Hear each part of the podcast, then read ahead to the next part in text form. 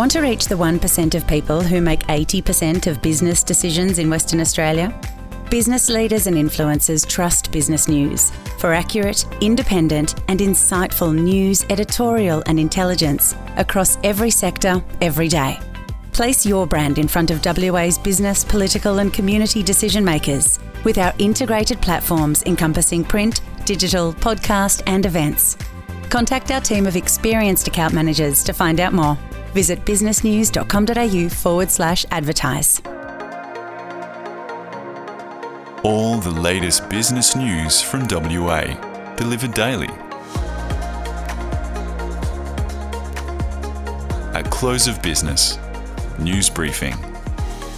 Good afternoon and welcome to At Close of Business. I'm Jordan Murray with your December 14 headlines. Premier Mark McGowan has announced his cabinet reshuffle, which includes big jobs for new ministers, significant shifts for senior government figures, but notably no changes to the Premier's substantial workload. Jackie Jarvis and Sabina Winton were yesterday elevated to the ministry to replace Alannah MacTiernan, who announced her retirement from state politics in November, and Dave Kelly, who has shifted to the backbench at the Premier's request. Mr McGowan has now handed out roles to his new ministers, with Miss Jarvis taking agriculture and food, forestry, and small business, and Ms. Winton taking on early childhood education, child protection, prevention of family and domestic violence, and community services. The latter changes leave Simone McGurk with just a handful of portfolios, including Mr. Kelly's former roles of water and youth. Asked whether Ms. McGurk had been demoted, Mr. McGowan demurred, saying training and water in particular were, quote, major economic portfolios. Elsewhere, Sue Ellery has stepped away from education, taking on finance from Tony Buti and commerce from Deputy Premier Roger Cook. Dr. Buti in turn has picked up education, while Mr. Cook has received Ms. MacTiernan's old job of hydrogen. Don Punch, meanwhile, received regional development, while Reece Whitby has returned to racing and gaming after a brief 12 month hiatus in which Dr. Buti held that job. Notable as those changes are, though, Mr. McGowan has stayed put as Treasurer, despite some suggestions in recent days he would seek to pass the job to Mr. Cook or Planning Minister Rita Saffioti. That appears unlikely to happen before the 2025 state election, with the Premier today saying only he was able to stand up for the state's generous GST carve up by virtue of attending both National Cabinet and National Treasurer meetings.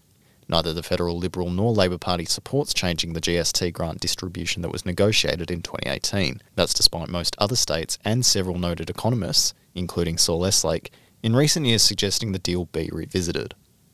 Turning to the courts now, and Gina Rinehart's Hancock Prospecting has failed in its bid to delay a Supreme Court trial over royalties from the Hope Downs tenements. DFD Rhodes and Wright Prospecting have pursued Hancock Prospecting the Supreme Court of Western Australia in the long running and complex litigation descendants of Peter Wright and Don Rhodes, former business partners of mining pioneer Lang Hancock, allege that they were owed royalties from the Hope Downs mines. Hancock Prospecting has been pushing to delay the Supreme Court hearing, already scheduled for June of next year. Supreme Court Justice Jennifer Smith today dismissed that application. The hearing over a potential adjournment started in late November, with Hancock Prospecting's lawyer Christian Bova telling the court that an ongoing federal arbitration would not be completed before the scheduled Supreme Court hearing. Mr. Bova told the court in November that parts of the proceedings in arbitration were confidential and could prejudice the Supreme Court hearing. Hancock Prospecting asked for the proceedings to continue in the final quarter of 2024 instead of June.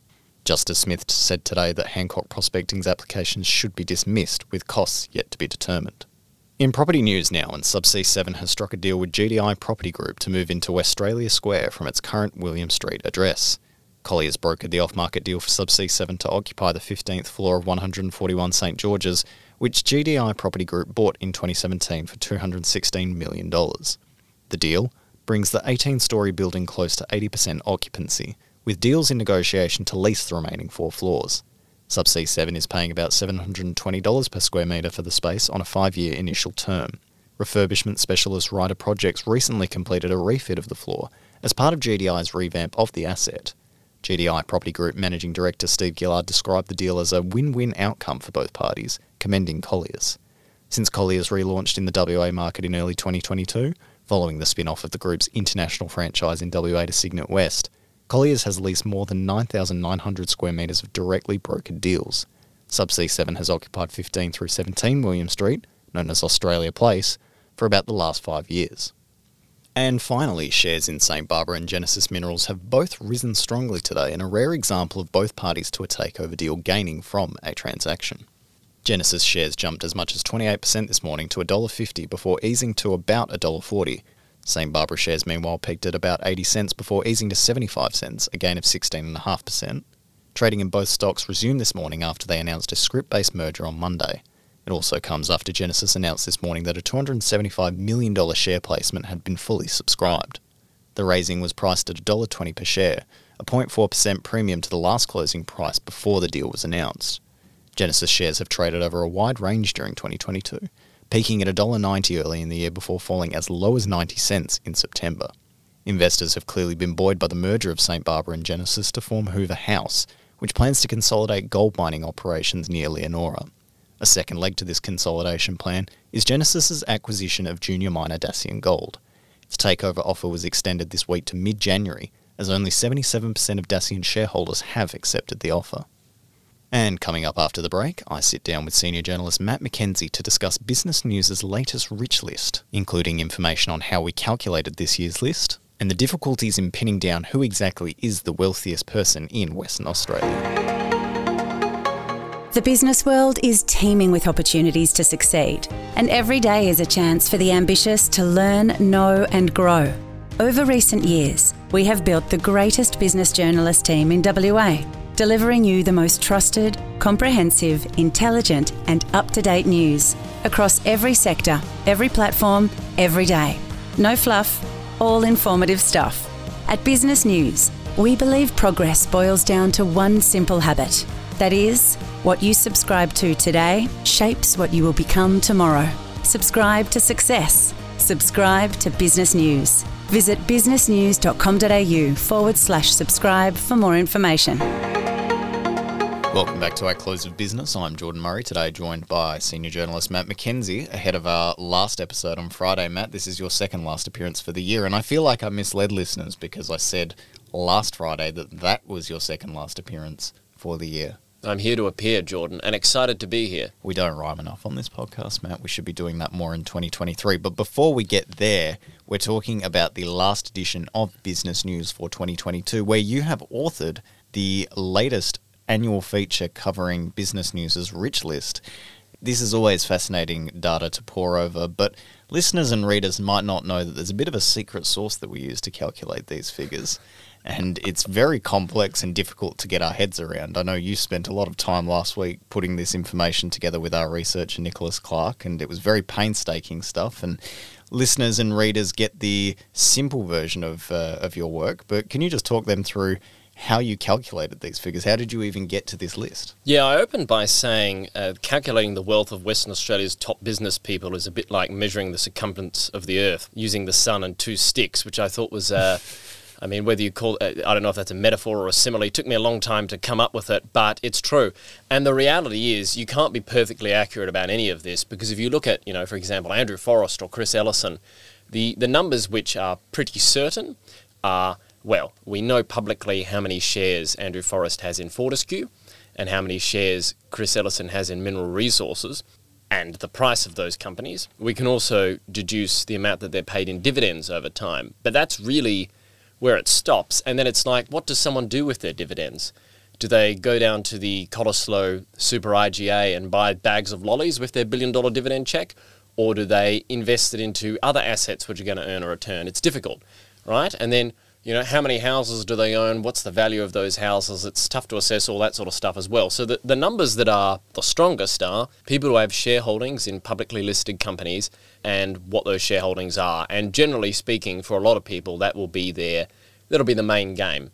If you're someone like Andrew Forrest, most of his wealth would be through his, well, his shares or the shares that he controls in Fortescue Metals Group. But as we're seeing, the more that the dividends roll in, the more that that gives you an opportunity to diversify. And in Andrew Forrest's case, wow, I mean, this year, you know, recently there was the $4 billion deal for CWP Renewables, and we can get into all of that in a moment. But just goes to show that if you're a successful iron ore entrepreneur uh, right now or lately, you've been making plenty of cash to invest in other things.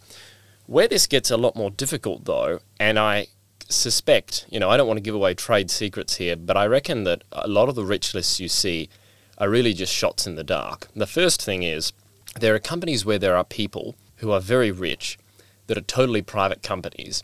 And you know it's you can't get annual reports you can't get financial statements they're not going to come out and say how wealthy they are or whatever it is. So it's pure speculation you can deduce like you know for example if the roberts family or the ray family sold out of the companies that they helped found or build uh, you can deduce how much money they got at that time and then you can say well probably they made a 10% return or a 12% return every year but you don't really know for sure so once it gets out of the sort of publicly listed company space, it's a it's a lot less transparent. Some companies do still provide annual reports. Um, you know, Hancock Prospecting will always give a rundown of its results uh, and send it out to media, and it's quite transparent about that.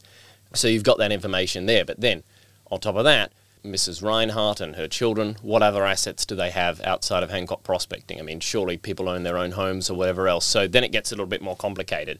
And then, Jordan, something I picked up during this, which I, I don't know is often picked up in rich lists, is you can have, for example, a billion dollars of shareholdings and assets, but how much of it is leveraged? And people who read the online version of this story will find that, for example, there's a billionaire in Western Australia who has some assets in publicly listed companies, but when you actually look at um, their own personal portfolio, uh, there's you know not a substantial level, but a level of debt in there. And so if you're trying to work out their wealth, you've actually got to net those two things out. So it's not quite as simple as just looking at the value of the shares. A lot goes into it, is the TLDR, Jordan. A lot does go into it, and I'm sure I'm not giving away anything here, Matt, but there's two names that loom over the list, and that's Andrew Forrest and Gina Rinehart. Which one of them's wealthier and why? Well, the, if I were to be honest with you, the truth is I can't say that for certain right? But what I can tell you is that Gina Rinehart's share of Hancock prospecting, to the best that I can ascertain, is more valuable than Andrew Forrest's share of Fortescue Metals Group. But then you might say to that, well, Andrew Forrest got paid $10 billion of dividends over the past four years, and that's on top of all the previous dividends. And then you've got, well, Andrew Forrest is incredibly generous. Gina Rinehart's also been generous, incredibly generous to different causes, um, and they're not always public about what they do. So then you've got that um, money which is flowing out of their um, out of the system and, and into helping other causes, into philanthropic causes. Um, we also know that, as I said earlier, you know, uh, Andrew Forrest invested in CWP Renewables. Um, his uh, Squadron Energy also committed to a $3 billion wind farm on the east coast. There's Harvest Road, and you'll be able to get a bit of detail around that in the online version of the story too. Um, so there's a lot of complexity there. And so our list on the top assets of the wealthiest people shows that Gina Rinehart's um, ownership of Hancock is at the top, but that doesn't mean that Andrew Forrest doesn't have other assets that haven't been assessed or can't be assessed, Jordan. Plenty of other notable names on this list Kerry Stokes, Chris Ellison, Laurence Escalante, uh, plenty of billionaires as well. Uh, any other interesting uh, insights that you'd like to highlight here? Because you can pore over this list for, uh, well, for a very long time. Well, I did. Yeah, as you did yourself, uh, and still not come to uh, the, the bottom of what's there. That There's a lot on offer, and there's a lot to get your head around. Well, with with Laurence Escalante, it's worth noting that uh, my interpretation of this is that this is probably a lower number than what's previously been published for him uh, elsewhere, um, and I did that I think um, by looking at the share price of. This is a private company, but apparently you can trade shares in a, in a very liquid marketplace called primary markets. So I kind of deduced his holdings and all the rest of it. But in that case, Laurence Escalante, VGW Holdings, I mean, they've been paying some dividends too, right? So what's he used those dividends for? Is it buying um, collectible cars? Um, if so, that's still an asset, right? And that would add to the wealth. Or has it been invested into other things? Um, you know, you'd have to, people would, would not necessarily want to be upfront and upcoming about those things because it's private. You look at um, Wright Prospecting. So in that case, um, I've um, assessed the I've assessed the value of that company using a publicly available annual report and then using a, a multiple of net profit, which um, which I took from a iron ore peer that's publicly listed. Um, so again, it's sheer estimation there. But what we can say is uh, that company they've paid about 2.3 billion dollars of dividends over the past 13 years to the family. Um, and as I say, I mean, it's difficult to do these things uh, perfectly. Uh, and I'm not going to pretend, Jordan, I'm not going to pretend that I've got all the answers, that I know all this stuff for sure. People like John Poynton, Adrian Fini, people like Michael Cross from Aegis Aged Care, I'm not even going to pretend that I know how much money they have, but I suspect I can speculate that their assets are quite high valued. That's what I can speculate. As I say, though, the one thing that people can rely on is our, our database of company directors and um, the public shareholdings they have uh, because that's the information that's publicly available. And you can read more of that data online at businessnews.com.au. Head to the Data and Insights tab and you can read more on company directors and the wealth of WA's most notable business people. In the meantime, you can also head online to businessnews.com.au to read the latest headlines or you can pick up the latest edition of Business News to read the article referenced here today. In the meantime, Matt, I look forward to Friday. Me too, George. The latest business news delivered daily. Subscribe and rate the show wherever you listen to your podcasts. For all the latest business news, visit businessnews.com.au.